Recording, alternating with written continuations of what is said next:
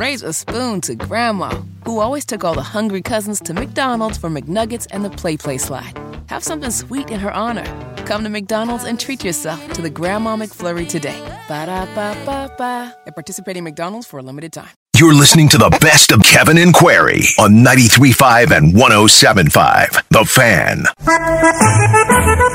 You're listening to Kevin and Query on 93.5 and 107.5. The Fan. Was Luca Pizza bought out by the S- Sabaro folk? Sabaro? Sabaro, whatever it's called. Sparrow. Huh? Sparrow. There's no P in there. It's It's not Sabaro. it's it's it's, boy, it's S B A coming out just firing right? on the old Yeah. That'd be Sbar- pronunciation guide right? here. Yeah. It's, it's Sparrow.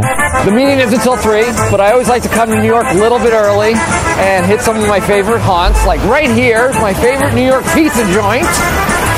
And I'm going to go get me a New York slice. We're from Indiana. We can say whatever. It's not we. Sabaro. I know there's no A. You say there's no P. There's no A in the front of the P. Correct, but but the B, There's definitely a B. Sparrow, Sparrow, right? But but but it's not a P Sobaro? sound; it's a B sound. Yeah, see, see, Sobaro? See, It's O B A. can we get a commercial from them and find out? Oh yeah, let me get right on it. I'll Oh, play like other maybe from, commercials like- today. Might I'll as well bet Some they- find- great robot I bet voices they on that advertise in one. Jersey or something, right? Hey, get some small pizza. Your mother. من مطاعم صبارو هتلاقي الأكل بيتكلم طلياني Sabaro. Aren't you glad you came back? Oh man, I can't wait. Which which of the two of us is in the last year has been to the old country? I don't know. Was that you? Well, uh, Mark, did you not do the around the world? Yeah, I did there around. I was gonna say Disney. I, I definitely had some spaghetti at Epcot. okay, that does qualify. That's better actually than the margarita pizza that I had in Florence. now you guys are Right? talking about this. I'm like, should I go to Vizzoli's today for lunch? Get the breadsticks? At breadsticks Really? unlimited. really bring out the old country. Go to Vizzola. Yeah, exactly.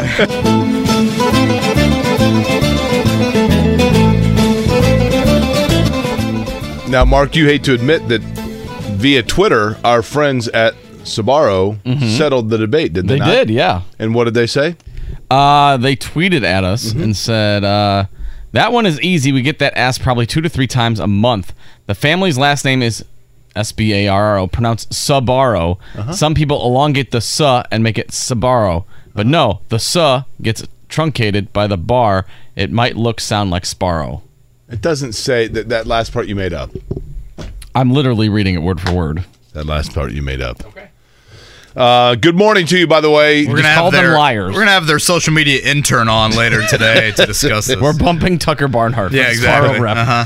14 minutes before the hour of 8 o'clock, mercifully. It is Jake Query and Kevin Bowen along with Mark Dykton. It's a good looking morning out on Monument Circle. How are you on a Tuesday? Kevin, we were talking earlier about the. I, I feel like I'm just now, like I've now taken my shower, right? Like I'm logged into the computer, everything's good. We can do an actual legitimate professional broadcast show here. Um, the NFL owners' meetings, you have attended these back when you were an employee of the Colts, correct? Correct. Yep. Mm-hmm. I think that there is the, and when I ask this, 30% of people in their car right now driving to work are going to go, this guy is a total idiot.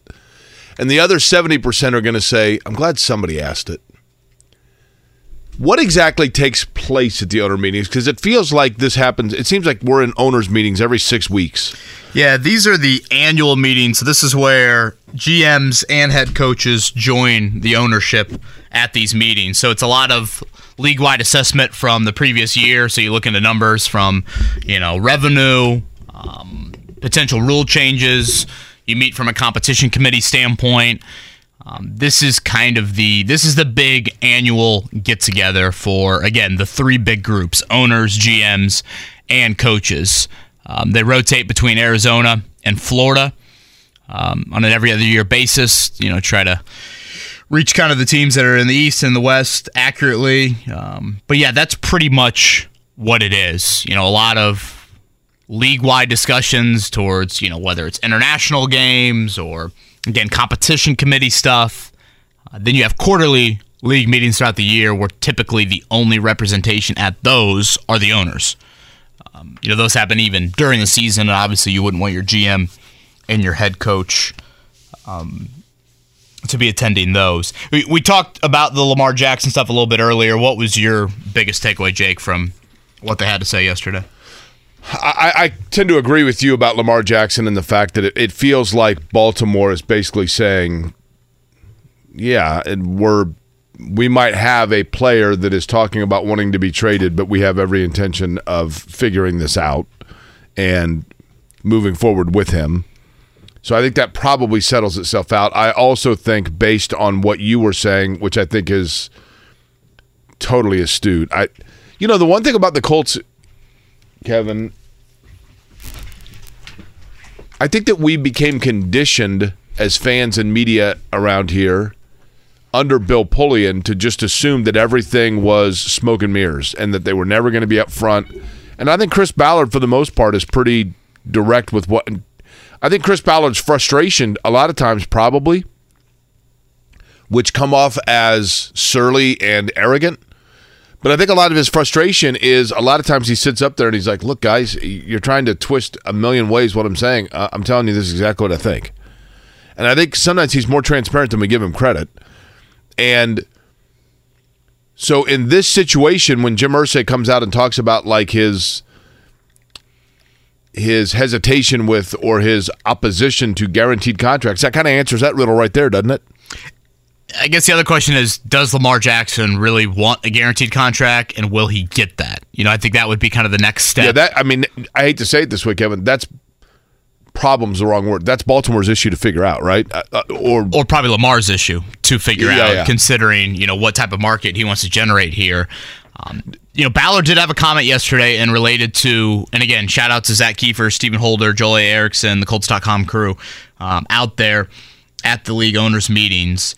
In that, the reason why the Colts did not trade up to the number one pick is they didn't feel like they were there yet in their evaluation process to where a guy had separated themselves himself um, and, and was worthy of such a big time move. Ballard said, We're still doing our work. He also threw in there, feels like there's enough depth at quarterback in this draft. Again, insert your smokescreen comment here if you feel that. Um, Jake, do you find it interesting at all that Carolina, who also has a new head coach, felt like they had gotten enough conviction about trading up to number one, whereas the Colts with a new head coach weren't there yet? explain what you mean by enough conviction. So basically, Ballard said they didn't have conviction that there has been a quarterback that separated himself. Right. But basically, they hadn't done enough homework yet on this class. Carolina also has a new head coach, and they have a retaining general manager. It's very similar to what the Colts have from a Ballard is still here, new head coach standpoint. So Carolina, who also is, you know, they did hire Frank Reich earlier than Shane Steichen, but they felt enough, whatever you want to call it, conviction's a word I guess that I used, to go ahead and trade up to number one. And if you read their comments, they make it clear that they're kind of getting up to number one and they're still going to do homework. And, and that's kind of the side where I would tend to agree with of y- you can't wait till you come to the final decision and then think that you're just going to be able to move up. Like you almost have to get up there and then once you're up there, you continue to do your homework, you finalize and cross your T's and dot your I's, etc. And hopefully you're swayed by one of those QBs. Or if not, then you can try to maneuver and trade down. Again, it's interesting how Carolina felt that, but the Colts did not. True or false? Frank Reich, while the head coach of the Indianapolis Colts, lobbied to his bosses or put it out there who he thought would be a quarterback for the franchise moving forward that would be a multi-year quarterback in Carson Wentz. And that Frank Reich said that to to Chris Ballard and Jim Irsay. Correct. Oh, true. Oh yeah, yeah. Oh, yeah. Okay. True or false? That blew up on him. It did, yeah, undoubtedly, True or false? That may have heavily cost him his job. certainly. Okay. So true or false? Therefore, Frank Reich, whether he realizes it even consciously or not, says, I am going to show to Indianapolis that, yes, in fact, I do have the ability to select a quarterback that has talent. And I do have the ability to, I do have the eye to know a great quarterback when I see one. And if they want to fire me because they feel that I erred in that decision making, I'll just go ahead and show them by taking the one they actually might have wanted. Yeah, I don't think Frank's got that sort of ego. Um, Again, I, am not saying consciously, but but I- I- I would does think that he would motivate have- you a little bit subconsciously. Yeah, maybe a little bit. Again, I think Frank is pretty uniquely wired in that he just doesn't think in that realm. And obviously, Carolina's GM, Scott Fitterer, is going to have a huge say in what they do as well. You don't make a move from nine to one just because you hire a new head coach. Like you have some strong, strong belief from your general manager in whatever you know choice that you're going to make. But it's it's interesting to me the two differences in the organizations and how they've approached this, in that the Colts were going to sit back and say, "Yeah, we're not going to make a move like that until we know." There's a guy in this class. Whereas Carolina says, we can't afford to wait for that answer. We'll go ahead and get ahead of it. We'll go ahead and make the move now, and eventually we will get there. Um, it, it's a little bit kind of like the Colts' approach to free agency. They oftentimes say, yeah, we're not going to be super proactive. We'll be more reactive. Well, I, I, I think you've got to be pretty proactive in personnel moves. And if you get to the end of March or whatever, the second week of April, and now all of a sudden if you're the Colts and you're like, man, CJ Stroud really blew us away in that in that top 30 visit. He is clearly the best quarterback in this class. Now you're blank out of luck. Right. Because now Carolina's already done that. Right. So I think that is the worry that I had. I thought it was a really interesting answer from Chris Ballard in the proactive nature of Carolina, albeit at a very steep price. I, I don't want to act like you know it was just a easy thing for them to do. Whereas the Colts uh, are kind of taking the approach of what they've taken many times through free agency and say, no, no, no, we'll just sit back and we'll go ahead and at this I- point Kevin- take the third choice at quarterback. broken record, I realize, but I'm still going to maintain. And by the way, thank you to those who pointed out to me that uh, Traylor that plays for Virginia Tech is the niece of former Martinsville star April Traylor. So thanks for letting me bow tie that. I, Kevin, I, I, I'm going to maintain what I've said all along until I hear differently or, or feel differently about it. I think the Colts simply looked on the periphery or, or on the surface, I should say, at the four quarterbacks that are thought to be one through four in no particular order and determined that the gap one to four was not worth the gap that you would have to give up to move three spots. I, you know what I mean? I, I think it simply came down to that. Which is interesting because league wide, it seems like the consensus is there is a big gap between No, the get it. top two and the next two. Well, but league wide though, that, de- that depends on how much flexibility you have of your roster of the pieces to give up and wh- and what your needs are. You know what I mean? The the cost of what you would give up to move up is different from one team to the next based on how many assets you already have. Dan says this Panthers operated like any other franchise that desperately needs a QB. Colts operated like Ballard wants to continue to be the most underwhelming GM in the league while somehow keeping his job. Telling you. Truth to that? I I think that Ballard knows that when you select a quarterback, the clock begins, and if you, especially if you if you mortgage it and move all the way up to number one, and you trade pieces to get that, then there's even more of a pressure on you. You you you take the fourth one out there, and it doesn't work out. You have a little bit of that flexibility of like, well, but you know they they were picking fourth, et cetera, et cetera. And Chris Ballard also mentioned yesterday Kenny Moore, Ryan Kelly for the foreseeable future. I see them being Colts. Um, I would think if they are serious about a Lamar Jackson pursuit, they would need to clear cap space. Those two would have been crystal clear candidates in clearing cap space. So I think you can kind of read some actions, Jake, and saying this Lamar Jackson thing, we probably should pump the brakes on. I, I again, I feel like we have been there, but I don't know if everybody's. Well, it's fun for fans to that think about. I get it, right? Sure. It's fun for fans. It is. That's hard to say. It's fun for fans to discuss, but I don't know how realistic it is. Nate Atkins from the Indianapolis Star. He'll join us next to talk more about the tidbits from the league owners' meetings on the other side. Raise a spoon to Grandma, who always took all the hungry cousins to McDonald's for McNuggets and the Play Play Slide. Have something sweet in her honor. Come to McDonald's and treat yourself to the Grandma McFlurry today. Ba da ba ba ba. At participating McDonald's for a limited time. Life is so much more than a diagnosis. It's about sharing time with those you love, hanging with friends who lift you up, and experiencing all those moments that bring you joy. All hits, no skips. Learn more about Kisqali ribociclib 200 milligrams at kisqali.com and talk to your doctor to see if Kisqali is right for you. So long live singing to the oldies, jamming out to something new, and everything in between. Raise a spoon to Grandma, who always took all the hungry cousins to McDonald's for McNuggets and the Play Play slide. Have something sweet in her honor. Come to McDonald's and treat yourself to the Grandma McFlurry today. Ba da ba ba ba. At participating McDonald's for a limited time. Life is so much more than a diagnosis. It's about sharing time with those you love, hanging with friends who lift you up, and experiencing all those moments that bring you joy. All hits, no skips. Learn more about Kisqali ribociclib 200 milligrams at kisqali.com and talk to your doctor to see if Kisqali is right for you. So long live singing to the oldies, jamming out to something new, and everything in between. We'll get to Nate Atkins from the Indianapolis Star to talk more about league's owners owners meetings, Lamar Jackson, Chris Ballard's comments, Jim Irsay, all of that here in just a second.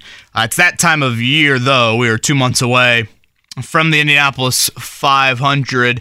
Uh, Jake, the Legends Day concert will be Brad Paisley the night before the running of the Indianapolis 500. I think last year was the first year they had moved that over to White River. Yeah, they did it, the, uh, and again this year. Yeah, so the TCU TCU amphitheater over there.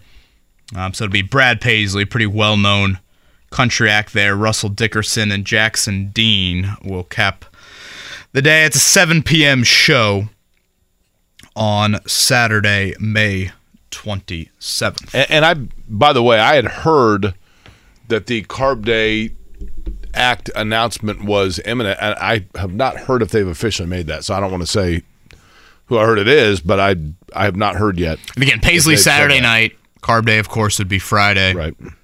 over inside of uh, turn four. All right, let's head to the Payless Liquors hotline right now. And again, from the star, Nate Atkins joins us um, out at the owners' meetings. It is Joel A. Erickson from the star, Nate making the Pro Day tour. And let's start there. Nate, uh, correct me if I'm wrong. Will Levis and CJ Stroud, both you were in attendance for last week?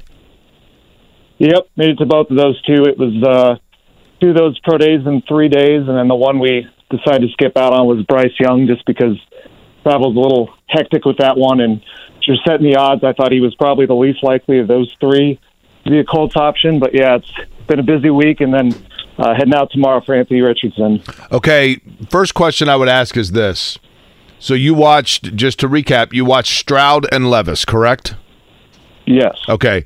If you did not follow the NFL and let's say you did not actively follow college football, but you know, but you have a knowledge of the game itself, and you just simply went in and watched those two guys with no preconceived notions of what they did last year in college, what the level of, of program they're playing for, etc. Just based on what they did on the field, in your opinion, the more impressive was who?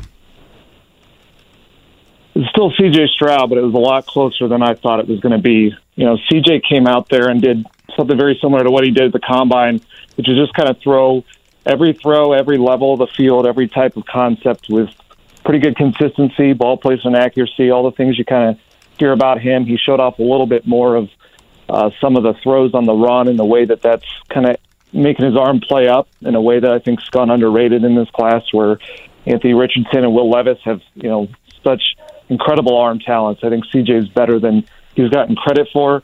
Uh, but at the same time, you know, Will Levis really, really made a good impression too. He uh, he hit some throws that just uh, there's a, there's only a few humans on the planet that can throw. I mean, there's one point I saw him.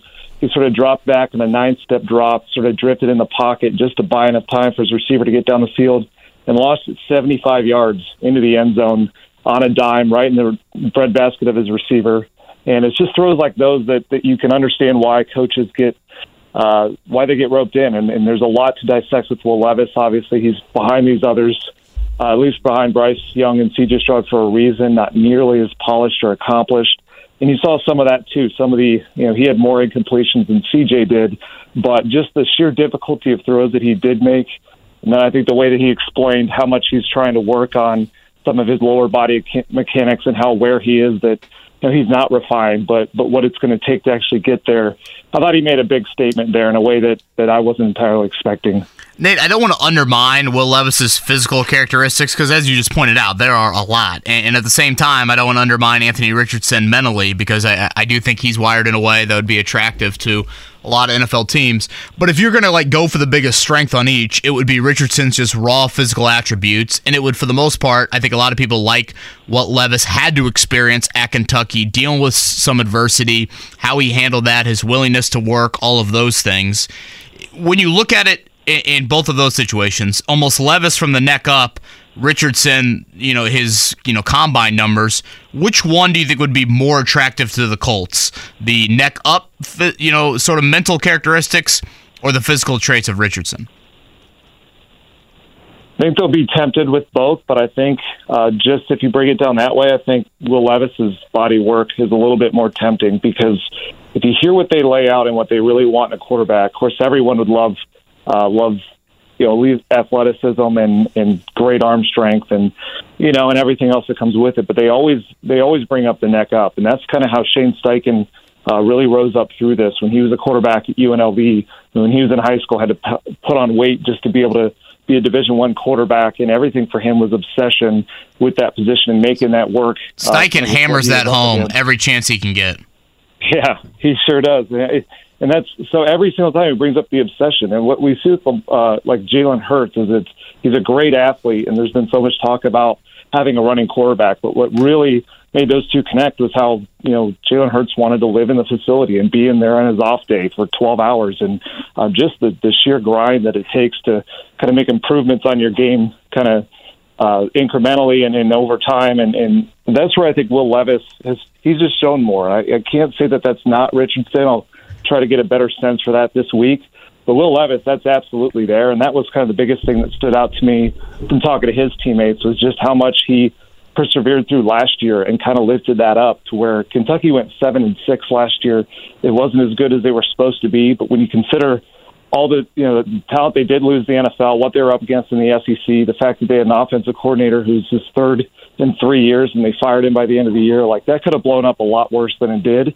And all those guys all credited Will Levis for that, you know. And I think when a guy's on his way out the door, uh, the number of players will come back and, and just, you know, praise him for that kind of obsession and humility, uh, it really stood out because it's very easy for Will Levis to just kind of make excuses about his situation or fall back on the measurables and just act like he's good enough. He knows he's not good enough at all these areas, but he also recognizes that the things he went through have prepared him for the NFL where he even talks about going to teams high in the draft. These are not going to be, you know, great teams. These are teams you have to build, and he really wanted to be there from the ground floor up, sort of the way he was with the Kentucky program in a way. And I thought that really stood out. You know, Levis, who again, Nate, I, am I'm, I'm going to stick with until I hear differently. I, I, think that's who they're zeroing in on. I really do. But um, that said, I'm curious Levis had talked at the combine about how big his arm was, right? Um, sometimes I think guys get in trouble when they have gotten by in their career with the strength of their arm and being able to just basically overpower the football through windows. And therefore, that causes them to have hesitancy of picking up in NFL reads and how quickly the gap closes. Did he show touch? Did he show like timing and touch? or was it simply the strength of the arm that you were impressed by? Talking about Levis. Yeah, he showed more timing and touch than I think I was necessarily anticipating. Definitely more than he showed at the combine. And you know, you go back to his college career. You know, he completed around sixty-five percent of his passes. The accuracy levels for him actually were pretty good. It just was the bad plays are are very bad. The sacks and the turnovers and um, the, the ways that he would try and kind of drag that team that was up against it in the SEC but you know, I thought he I thought he showed you know definitely improving mechanics and improving ball ball placement. There were some misses though, and he he missed a you know fade route down the sideline. He missed a couple just right on the sideline, where, but it was close. It was like situations where his receiver would get one foot in but not two. He is working on on kind of throwing different types of balls that are more catchable rather than you know just a constant fastball. I think his receivers at Kentucky weren't always ready for that the way that you know, if he played with C.J. Stroud's receivers at Ohio State, they would have been a little bit more ready for that. But he talks about this stuff constantly. I just was really uh, blown away by his self awareness, and that's kind of how the Kentucky program was built. When you think back to how uh, Mark Stoops got there and pretty much populated that roster with guys from Ohio and Michigan because he's not going to play the same game as Alabama and LSU and just go for their recruits. They were going to understand what they were and what they could do. And Will Levis is kind of that too, where he talked about at times relying too much on that arm strength and and being able to throw kind of just arm through it when his feet were not right or when he's being chased. And now he's had to really improve upon that. And again, it's tough because these settings, you know, there's no pass rush, there's no actual defense out on the field, so it's it's not as adverse as it's going to be.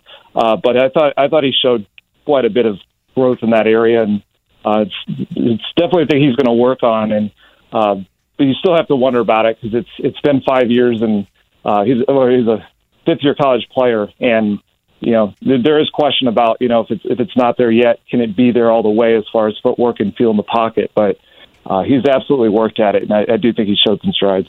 Yeah, Nate Atkins is with us here from the Indianapolis Star. Um, shifting gears to where your colleague is right now, Joel Erickson.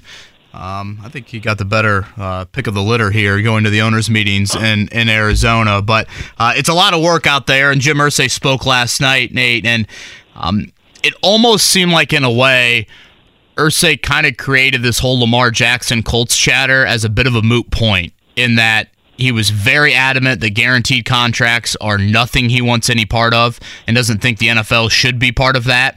Um, we'll see if Lamar's demands continue to be that. But then when you toss in the draft compensation you would have to send to Baltimore on top of the, the contract you would be handing him, Irsay appeared to be pretty against that sort of idea.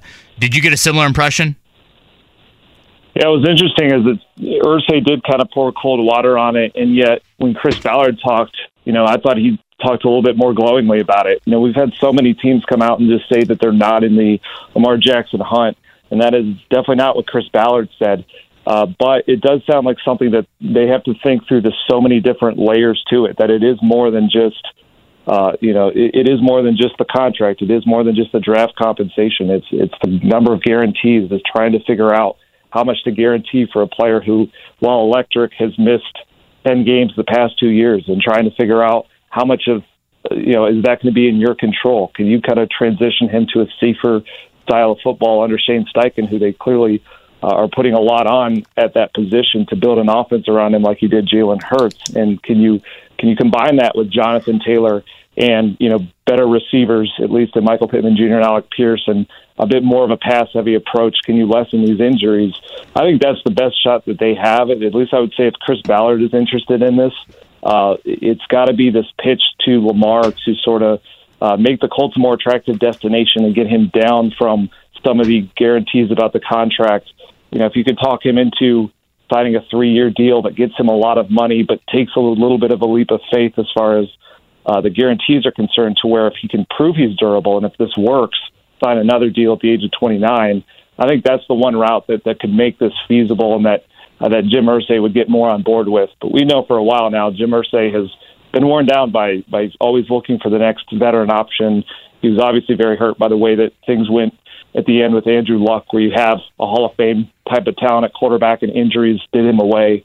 So there's a lot of reason to believe that this would this option would scare him too. Uh, but you know they they have to look into it and, and weigh it out right now because they're just they're not in control of how this quarterback uh, draft is going to go. They have to really love a couple of guys in here to feel like uh, that they're they're going to be able to answer it this year, or or find another bold route. And um, the other bold routes out there, Lamar Jackson's the one kind of right in front of them, and someone's going to step up and and become that team for Lamar. I think, I, and that's why the Colts, as people think through it, just on paper, they could be that team but it's going to take this kind of compromise between Jim Irsay and Lamar Jackson on the, on the contract and the guarantees for that to actually be realistic. I'm going to ask a question for either one of you guys. Um, it was asked to me, and I think it's a good question. I think people find it interesting. At the owners' meetings, when the owners are all in a room, you walk in and it's got you know there's all the tables. Who's the owner that Jim Irsay is most likely to sit down with? Like wh- which one? I- I'm sure all of these guys have their guys or gals have the owner that they're the friendliest with, or that they just seem to bond with the most? Kevin, I'll, I'll start with you, I guess. Yeah, I'd say a lot of those names we mentioned earlier, Jake. You know, the Rooneys, the Hunts, those the Maras, the the long tenured owners in the NFL. I mean, Jim Irsay is. You know, they they they came to my wedding. All of those things. I I would tend to think those would be the people. I don't believe him and Daniel Snyder are going to sit at the That's table probably together. a Mhm. fair statement. Yes, Yeah. that one would seem to make sense. Nate, anybody else you, you would you could guess on the Irsay front? It just seems like such a you know he, he really wants to be this steward for NFL ownership. Yeah, for sure. And I think if if you want to be that, then Jerry Jones is always on that list, especially as we talk about longtime owners and kind of guys who help steer the future of the league. Jim Irsay is all about that. So I think any of those kind of guys who are owners who are really entrenched in history and in the uh, the power of the league, that's kind of where he'd go. Nate, I, I do want to bring up something that I thought you um, I don't know if you wrote a piece on it, but I saw you were tweeting about it late last week. If you look at the draft order right now, and again, Nate Atkins from the Indianapolis Stars with us here on the Payless Liquors Hotline. It's Carolina one, it's Houston two, it's Arizona three, it's Indy four. Let's just say that's the draft order a month from hell, I think it's a month from today, maybe a month from yesterday. And quarterbacks go to Carolina, Houston, and Indy. With how those three teams have operated this offseason, how would you kind of assess how each one has tried to support or build around what seems to be a rather inevitable quarterback selection for each of the three teams?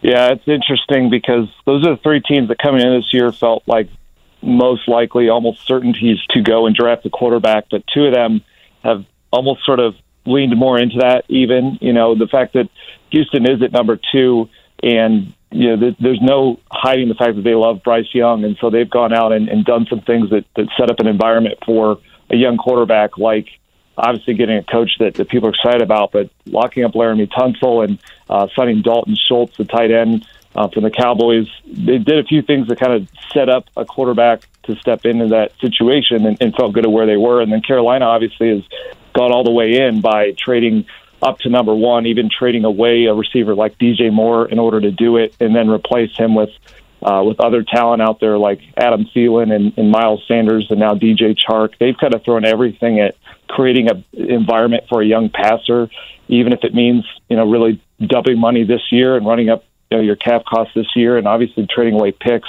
for this year. They've made it all about they're not missing on their quarterback choice, and they're not missing on having some talent around him. Whereas I think Indianapolis is very far in the other way, is that they feel like this is kind of a longer process to get the roster in that place, and without really knowing who that quarterback's going to be, how soon he's going to need to step on the field, they just haven't kind of set everything else up yet. They haven't gone out and gotten um, really any veteran starters. They got Isaiah McKenzie from the Bills to play slot receiver. That's it as far as guys around the quarterback who would come in and help this thing out. And so it just feels like almost a a patient approach, or maybe you say cautious approach from them by just not knowing who that quarterback's going to be and exactly what he needs yet. Nate, last one from me, and appreciate the time th- this morning. Let's put quarterback number one on the need list. Right now, what would be two, three, and four on your Colts need list? I think cornerback has to be number two. You know, that's things that just changed in an interesting way this offseason when Stephon Gilmore gets traded to the Cowboys. And then you look around and Isaiah Rodgers is in contract year, Kenny Moore is in a contract year, and they don't really have another option at the outside corner spot, and it's such a premium position. So that one has definitely risen to number two for me. And beyond that, I think it, I think it's kind of pretty close between. Like I think they need a starting right guard for sure. So in terms of you, you got to go out and find a starter. Uh, right guard is is one spot, and then I think slot receiver still kind of sits in that that mode where it's it's it's not the number one or two receiver necessarily. You did sign Isaiah McKenzie, but uh, just what we're talking about, if you're going to bring in a rookie quarterback and and you got to give him support and guys that he can really trust, and they definitely need numbers there. Um, so you can talk yourself into what they have at you know left tackle or tight end, at least guys to give an audition to to see if they can hold that job this year. But I think right guard and slot receiver positions where they definitely have to add some more to give their rookie a chance. It's so funny to me because Nate, I agree with you on corner, and then I also look at it and I think, and it almost feels like corner is a situation of need that they created. And, and I'm not just talking the Gilmore trade, but like it just, you know what I mean? Like it's not a, it's not a position seemingly that the last few years that they've really stockpiled and, and, and grown talent. Am I am I off base? No, you're on point with that because Isaiah Rodgers is the one. Uh, there's two starters they have currently at those three spots, and one of them was a six round pick. They drafted Isaiah Rodgers Sr. to be a kick returner. who sort of surprised them as a corner, but he's entering a contract year. And yeah, they traded away Rock Ya-Sin last year, brought in Stephon Gilmore, but that ended up being a one year experiment, and it just they haven't been signing replacements for them yet or drafting guys that really are developmental to, to you know draft assets to take a spot that, that tends to need high assets to, to fill. I mean, a guy like Dallas Flowers is a UDFA who, who impressed as a kick returner and got some snaps late in the year, but like that, you, you don't sign a UDFA corner with the idea of making him the starter eventually. So suddenly, uh, that need has come very, very big on them in a way that uh, you know. You think about Chris Ballard; he doesn't love to necessarily spend up and hit uh, hit the high, high market prices in free agency at certain positions where the market keeps going up. Cornerback's one of those, so they're kind of in a weird spot here where now all of a sudden they they really need to draft guys because that hasn't been a focus the past couple of years. Yeah, obviously Quincy Wilson a huge miss. The trade of Rock Ya-Sin. They have had that veteran run with some decent success. It looks like that stopped. I mean, they had like the Pierre de, Pierre Desir to Xavier Rhodes to Stephon Gilmore, but like you said, Nate, if they're going to go play tomorrow, it's Isaiah Rodgers, an undrafted free agent, Dallas Flowers, and Kenny Moore as their three corners. Okay, Anthony Richardson Pro Day is Thursday. Is that right? Yep. All right. He will be in Gainesville with all your coverage down there. Nate, safe travels. Enjoy the Florida weather, and uh, we'll talk to you soon. Yeah. Raise a spoon to Grandma, who always took all the hungry cousins to McDonald's for McNuggets and the Play Play slide. Have something sweet in her honor. Come to McDonald's and treat yourself to the Grandma McFlurry today. Ba da ba ba ba. At participating McDonald's for a limited time. Life is so much more than a diagnosis. It's about sharing time with those you love, hanging with friends who lift you up, and experiencing all those moments that bring you joy. All hits, no skips. Learn more about Kisqali Ribociclib 200 milligrams at kisqali.com and talk to your doctor to see if Kisqali is right for you. So long live singing to the oldies, jamming out to something new, and everything in between. Raise a spoon to Grandma, who always took all the hungry cousins to McDonald's for McNuggets and the Play Play slide. Have something sweet in her honor. Come to McDonald's and treat yourself to the Grandma McFlurry today. Ba da ba ba ba. At participating McDonald's for a limited time. Life is so much more than a diagnosis. It's about sharing time with those you love, hanging with friends who lift you up, and experiencing all those moments that bring you joy. All hits, no skips. Learn more about Kisqali Ribociclib 200 milligrams at kisqali.com and talk to your doctor to see if Kisqali is right for you. So long live singing to the oldies, jamming out to something new, and everything in between. Thanks for having me. Jake Query. hold on a second. Jeez. Well, You are listening to Kevin What and you yelling at Query on 93.5 and 107.5. The Fan. First day on radio, let the rejoiner hit, and then you're good to go. well, typically I'm used to somebody hitting the rejoiner with a little bit you more. gotta give it a little more than five seconds, my friend. Let it breathe. Let it breathe. First and 15 here. yeah, please. false Well, start. here's the thing: issue me a technical foul, fine as it may be, right? Now, if That's it was my 16th technical, one would think that that means that I'm suspended for a game. But apparently, if you're Luka Doncic, you get the guys to talk about it all morning long, and then you go out and you play anyway. So Jeremiah Johnson joins us now after the Pacers game last night with the Dallas Mavericks. Jeremiah, of course, on the television broadcast with Bally Sports. JJ, we talked yesterday all day that there was anticipation that Luka would be sitting out yesterday's game for that reason. Obviously, either we were ill informed or something was rescinded. Is that right? The technical foul was rescinded, and I'm like you. I was a little surprised at that. The pool report after the game in Charlotte, and the referee looked at the video and backed up the technical foul. So it's a little surprising to me that the NBA would um, turn around then and say, no, it was not a technical. But Rick Carlisle was not surprised, and he actually brought up that this there's precedent for this, that Luka Doncic has had technicals rescinded the last few seasons. So, uh, you know, I am a little surprised. I do see the point that you know people come to see these guys, and this is an important game. However, rules are rules. So I, I kind of have a tough time um, justifying the rescinded technical, but that's exactly what happened. JJ, I know people don't necessarily enter the building to see people coach. Is the same rule in effect for head coaches? Because I, you know, heard Rick Carlisle mention last night that he leads the league in texts for coaches. Yeah, that's a good question. It was brought up, and I did not uh, have the chance to go research it. It could be the case, but I don't. He's not close to 16, so uh, Yeah, I think he said he the 11. league in- is he at 11? Wow. I think he said did that, yeah. Google that, and it's tough to find that. And Pat Boyle and I were actually talking about that, and I think the NBA uh, media site has tracking, but they only update it once a week. So if he's at 11, I, I think he's okay.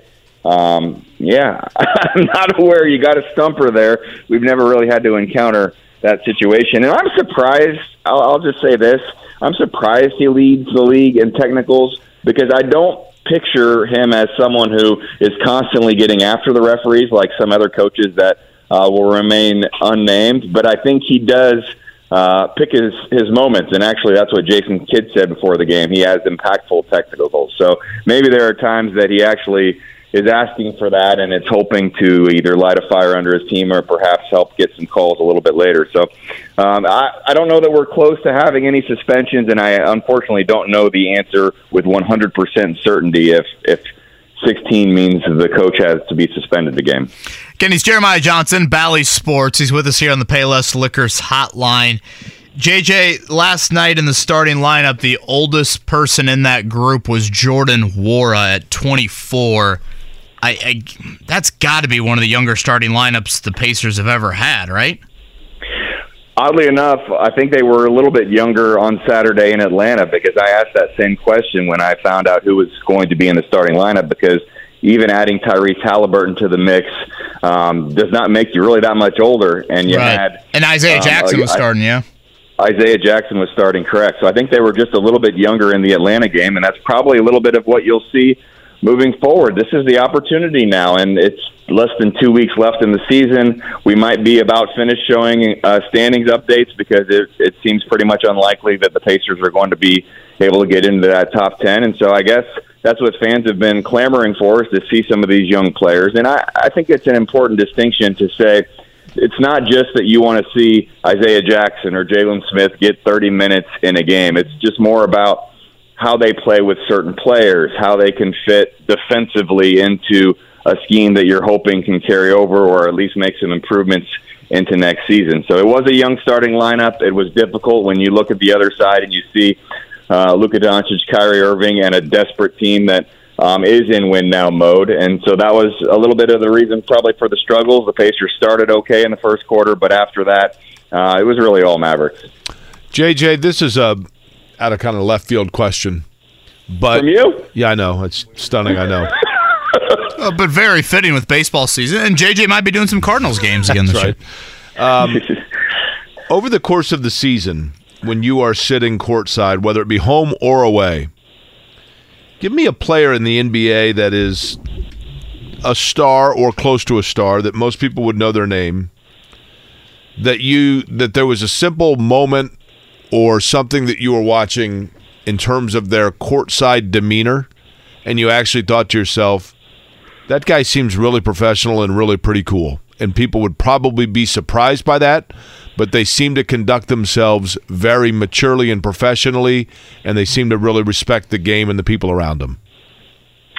Um, you know, we had uh, our second straight game against a member of the Holiday family, and we'll have another one coming up on Wednesday. And I'll go right to Jrue Holiday, who is the you know the best player, the most accomplished player of that family, and I have a lot of respect, obviously, for Justin for the time he spent and what he meant. But um, Jrue Holiday, if you just watch him, you know, sometimes when I'm watching my son play, I can be guilty of just focusing on one player. But if you do that with the Bucks and you just watch what he does, there are certain things that he'll do. Uh, maybe there's there's a player from the other team that's on the floor and he'll pick them up, or something he'll do to encourage his own teammate if there's a bad play. And then what you see is the respect and admiration that opponents have for him. I mean, you're always going to see guys after games, you know, find their former teammate or find someone they used to play with. But uh, to a man, I think that Jrue Holiday probably has as much respect around the league as anyone. And I saw something pass through Twitter uh, yesterday, and I don't know how this came about, but I think it was a Detroit media person that had said that uh, Dwane Casey said that Jrue Holiday sent him a thank you card for voting him into the All Star game, and I did not know the coaches' votes were public, but I do know that Rick Carlisle says he always keeps his votes private, but he did say before a Bucks game he wanted to put it out there that he was a no-brainer and he wanted to make sure that Jrue Holiday was on his list. So there are just a couple of stories from things I've seen and then things I've seen and heard from others. Uh, I think he he deserves to be high on the list, and I really think that the Bucks don't have that championship without Jrue Holiday. So uh, on the court, off the court, for so many reasons, I think he fits in that category. From your out of left field question, Okay. Ma- married to the Ben Davis legend, Lauren Cheney. That's right. Um, okay, the other question would be the Vern Fleming Award. And by that, I mean this. One of my favorite trivia questions about Vern Fleming is that he held, uh, maybe he still does, the record for most minutes played in the NBA without ever having received a technical foul. Vern Fleming, just a quiet guy, went about his job, just did it. Give me a superstar. This might be harder to do that you have watched, and then all of a sudden one day, Jeremiah, it dawned on you. You know, I don't think I've ever seen that guy squawk at anything. Would there be one? Well, I think this was discussed a few years ago, and it was probably Mike Conley, right? I don't think he's had a technical, or maybe he got one at some point in the last couple of seasons, and it was his first. And so he probably, uh, for your out of right field question, I'm going to answer Mike Conley, and I think that says a lot about uh, his upbringing, you know, the attention that he received, but how important it was to, you know, just play the game and kind of keep your head down. So Mike Conley probably is the answer to that question, and he also would probably be a good a good person to answer the first question because I think Mike Conley and Jrue Holiday they have some similar qualities in terms of uh, maybe not the flashiest, uh, borderline all stars throughout their career, trying to impact winning, having long careers. Um, and I never have seen Mike Conley question an official either. And I've seen him play in high school, obviously up up close and personal. Saw him a little bit from afar, obviously watching uh, those Ohio State teams, and uh, now in the NBA. I, I've never seen him argue, and I have a lot of respect for that because uh, sometimes the guy. I I understand you're going to be frustrated at times with calls, but it can get a little out of hand, and I do think it's worth you know showing appreciation for someone like Mike Conley who who does not.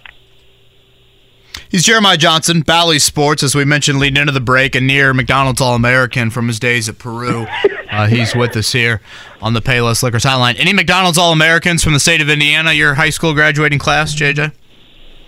Uh, it's a good question. I think was Jerron Cornell uh, borderline or maybe uh an All American. I was 1996. Okay, Rep, You know stand by. did? He was a good college player. I know that. We'll be pulling up the 96 roster momentarily. Hang on. I think He was- Luke Recker was 97, so he would have been just past uh, my class.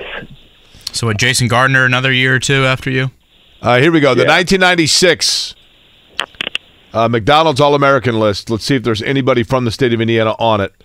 Uh, you have, well, Kobe Bryant, Richard Hamilton, Stephen Jackson. This is a good one. Jermaine O'Neal, Tim Thomas, Nate James. You got a great class. Loaded. Uh, Ed Cota, That's why I couldn't. No wonder through. JJ just missed it. Jason Collier, the late Jason Collier, Mateen Cleaves, Mike Bibby, Corey Benjamin, Loren Woods. Man, Lester Earl. Yeah, you got a good class, but no, nobody from Indiana. Well, what they would do, and they'd give a, a pat on the back, honorable mention certificate if you were nominated for the McDonald's All American game, and so they would often present that before a game. And someone from my class at Peru, Jimmy Metcalf, who actually started his college career, there's a little tie to this week at Florida Atlantic. He was nominated, I remember, for the McDonald's All American game, but I think that's a little bit of a longer list. And unfortunately, I was shut out of that as well. Now, you weren't the mascot at Peru. You were the mascot at Ball State, right? Come on now. I, I- I didn't. I didn't transition to uh, to the mascot until college. I was Great low post playing. player. What's for the, the name of the tiger? Is it Tony the Tiger in Peru? Pete the Tiger? The Bengal Tiger. Just the Bengal Tiger? That's the best you guys could come up with? I mean, he doesn't, doesn't even have Save a their name. creative things for the circus. I guess, right? Now, he's not a caged tiger, is he? Because you guys cage all the others for the circus deal, right? Yeah, we never had live animals at, at the basketball or football games. We had a, a regular mascot that you're familiar with, and then we had a stuffed tiger that would uh, sit at, at midcourt during warmups. But, Now, n- uh, you I don't don't mean- remember any specific name. It, it was just the, the Bengal tiger. When you say stuffed tiger, we don't mean taxidermy. We mean like from Kitten Caboodle, right? Correct. Okay. Second. Uh, you know, Never know. Massillon, I'm gonna have to pet Massillon High School sure. in Ohio, North Central High School. We went and played Massillon High School in football, and we, we walk into the stadium. I was, of course, the radio guy. I was not the player, but we we walk in the stadium, and they had a live tiger in a cage. I love that. I mean, you feel bad for the tiger once you get older and realize what's going on. But those those people ain't messing around, JJ. They ain't Tiger has playing- something to do every Friday night. They're not doing the stuffed animal Peru deal, right? I mean, they're Ohio football is a little different. yeah, it is. It is. Uh, If you want to see a real tiger, come to the circus parade in, in July, and we have all the the real tigers that you could have. consider invite accepted. Thank you for that. Uh, Buddy Hield missing last night. JJ, he has got to be one of the. I guess he's got to be one of the more durable guys in the NBA. I was shocked to see that. I was shocked as well, and I know it probably was disappointing for Buddy. And I think seven NBA seasons on pace for his fifth with at least 80 games played. But then if you dig in a little bit, the two that he did not play 80 games, no one played 80 games with the shortened uh, COVID season and then the season after. And I, we have to go through and, and double check, but it, we were texting yesterday. Kristen Airy thought it was just the fourth game he has missed in his entire NBA career. He's been traded mid-season a couple of times, so you have to kind of put the two uh, two schedules together and just make sure there were no games missed for any reason other than trades. But that's that's remarkable. I think it's a great um, you know sh- sign of how much durability and being available means to Buddy Hield. And I do know that you know, some were saying, well, he was out of the starting lineup the last couple of games, hoping that was not anything. And Rick Carlisle was pretty clear after the game in Atlanta that he went up to Buddy. They had a conversation about trying some different rotations, and he was, you know, fully on board with coming off the bench. So hopefully we'll see Buddy. I, I know he will not be in favor of missing any games if he has any say in it uh, over the final six. So, um, you know, I've durability and availability is something that this franchise is valuing, and that's another reason why you have to really appreciate what Buddy does. Give me the two players, Jeremiah, that are going to look back on this season with Indiana and say to themselves, you know, I just feel like maybe I missed some opportunity to take advantage. The the minutes were there. It was a, a year where everything was assessed, and I just it I fell short of probably what I wanted to do. Well, it's tough because if you go into an off season and they'll have their exit interviews when the season concludes, they're always going to be, you know, this is what went well, this is what I need to improve on. So, um, a missed opportunity is an opportunity to work harder in the summer and perhaps, you know, have that opportunity taken advantage of in the next season.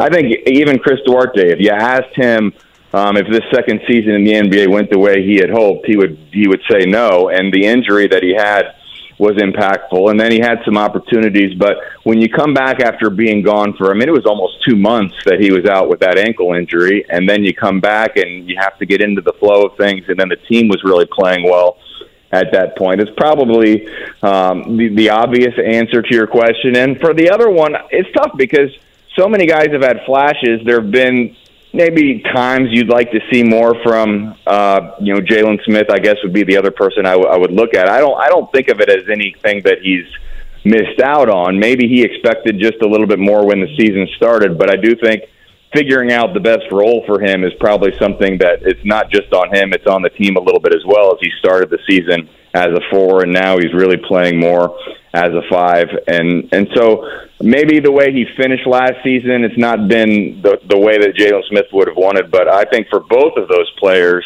you know, one in their third season, one in the second season, it's far from you know the point of, of being making any you know big generalizations about who they are and and saying that this they can't be anything because they've got still time in their career. I was just asked via text if anybody has told you, Jeremiah Johnson from Bally Sports, that you sound like Tom Brady. Your voice does sound a little bit like Tom Brady. Have you ever been told that?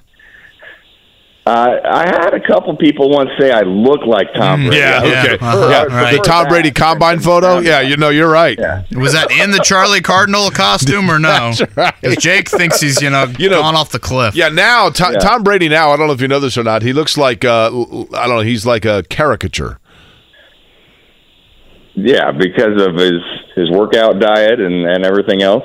Yeah, he's, his his hair looks like straw, and he's like kind of emaciated looking. So if you want to say you look like him, that's cool.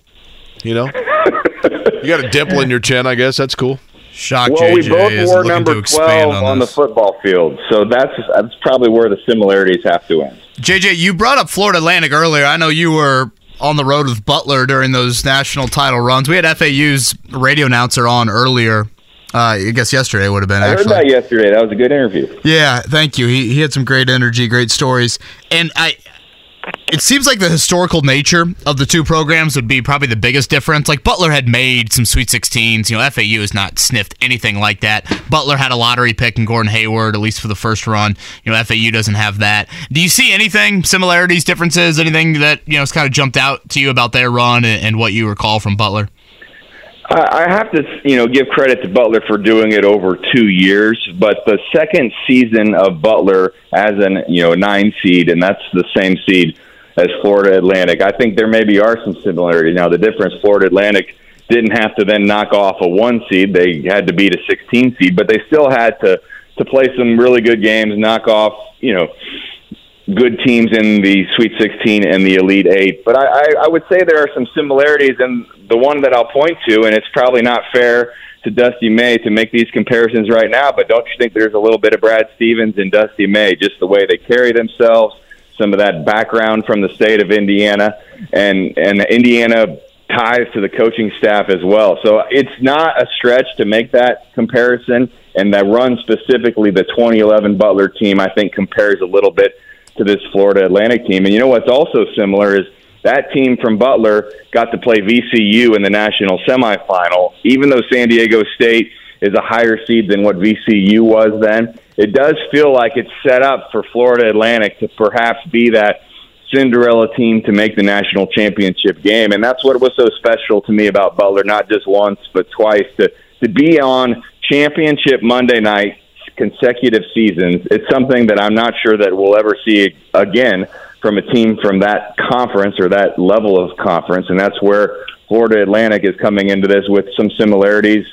And when the season started, no one really expected that second Butler team. I think the first year, fine, you had those expectations. You had a really good group back. But when you lost Gordon Hayward, no one thought Butler was going to be in the Final Four of the championship game. To get the nine seed, to get there, um, that's that's similar to this Florida Atlantic team. And I think I'll, I'll be rooting for the Owls this weekend. FAU's probably one more deep tournament run away from getting absorbed into the ACC with the next conference alignment. I say that somewhat flippantly, somewhat seriously. Jeremiah, before we let you go, uh, somebody on Twitter points this out. The Creighton Blue Jay apparently was ru- running around on a unicycle, riding a unicycle at uh, the NCAA tournament, and then wanted to know if you ever did that as Charlie Cardinal. I, I, it seems like your efforts were very lame compared to that. Yes. Really, you're saying I was lame? I mean, I'm I not saying you're lame. I'm saying compared to riding a unicycle, like that fella I see riding around Broad Ripple all over the place on a unicycle, right?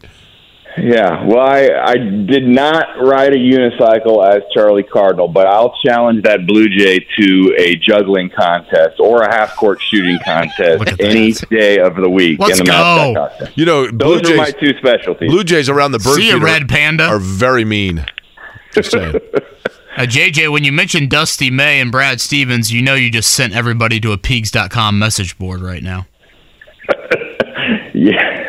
Oh, I tell you, it's already there, The Ken. IU fan base, yeah, they've got a good one right now. Enjoy what you've got. I, I think that they need to uh, relax just a little bit. Maybe sometime down the road, one of those two men will coach IU, but uh, we'll see. You know that April Traylor from Martinsville we were talking about? Jeremiah, you remember, was she Miss Basketball, April Traylor? That sounds right. I can't say with 100 percent certainty. If she'd, have, if she'd have married Dusty May, she'd be April May. Why am I thinking April McDivitt? April McDivitt was Connersville, right? Yep. That's the name that's popping And I in my believe, head. didn't she marry Ed Schilling? Played for Pat Summitt, was that right? Yes. That is correct. She was a former uh, Indiana Fever assistant for a season. I saw the uh, new Fever head coach did the uh, rev up last night, right? That is correct. This is an exciting time. You know, I was talking to my son about that. We're we're all over the map here for this segment, but uh, it's watching the women's Final Four. It's crazy to think that uh, the number one draft pick goes to the Fever, and whoever they select, which it seems somewhat obvious right now, but we'll have to wait and see. uh, will be in a Fever uniform in two months. Uh, it's the way the WNBA and the women's college season goes back to back, so we'll have good reason to pay close attention to the Fever uh, very shortly. Wait, Start so I, buying a I lot of Clark bars. I need to look at my WNBA mock drafts. Why am I not seeing this as like a foregone conclusion? She's the number one pick. What what am I missing here? Aaliyah Boston from South Carolina. That's what I assumed in the fall. I hadn't been tracking any of the, the mock drafts over the course of the season, but I was assuming that was still the case. But I don't want to speak speak for anyone with the organization, so we'll have to see what happens. But that was my thought as well. I'm What's that? up. They don't have a WNBA tankathon. She, she not eligible. ESPN.com right here. I'm looking at a mock draft. She's nowhere to be found. What year is found in the first round? We're talking about Caitlin Clark of of Yeah, Iowa. I just what, assumed, what year I, is she? I don't know. I just assumed she was out of eligibility or would. The IU Grace Yeah, Berger Caitlin going Clark nine. is not eligible, but Aliyah Boston is. Got it. Got it. Got it. Got it. Got it. So they will not get Caitlin Clark this year. Oh, I, I thought that's who we're talking about. Okay. All right, Oh, no. Uh, we'll uh, see you on uh, the telecast Wednesday. Thank you. Any other uh, Twitter questions? It feels like my, my interviews generated some, some talking points from That's what we, your. that's what we do on this program. Well, we got a lot of Bally Sports questions. We're going to hold off on those, though, okay? I appreciate Yeah. Uh-huh. Looking out for your best interest. Are you Uh, doing baseball th- th- this summer? I guess on along those lines? I don't have any scheduled, but I'm I'm open uh, if the Cardinals or Royals need me. So uh, we'll have to wait and see on that one. You could juggle as Fred Bird. Yeah. Yeah, hell of a seventh inning stretch there with JJ. Uh, Jeremiah Johnson, thank you. Okay. See you. Raise a spoon to Grandma, who always took all the hungry cousins to McDonald's for McNuggets and the Play Play slide. Have something sweet in her honor. Come to McDonald's and treat yourself to the Grandma McFlurry today. Ba da ba ba ba. At participating McDonald's for a limited time.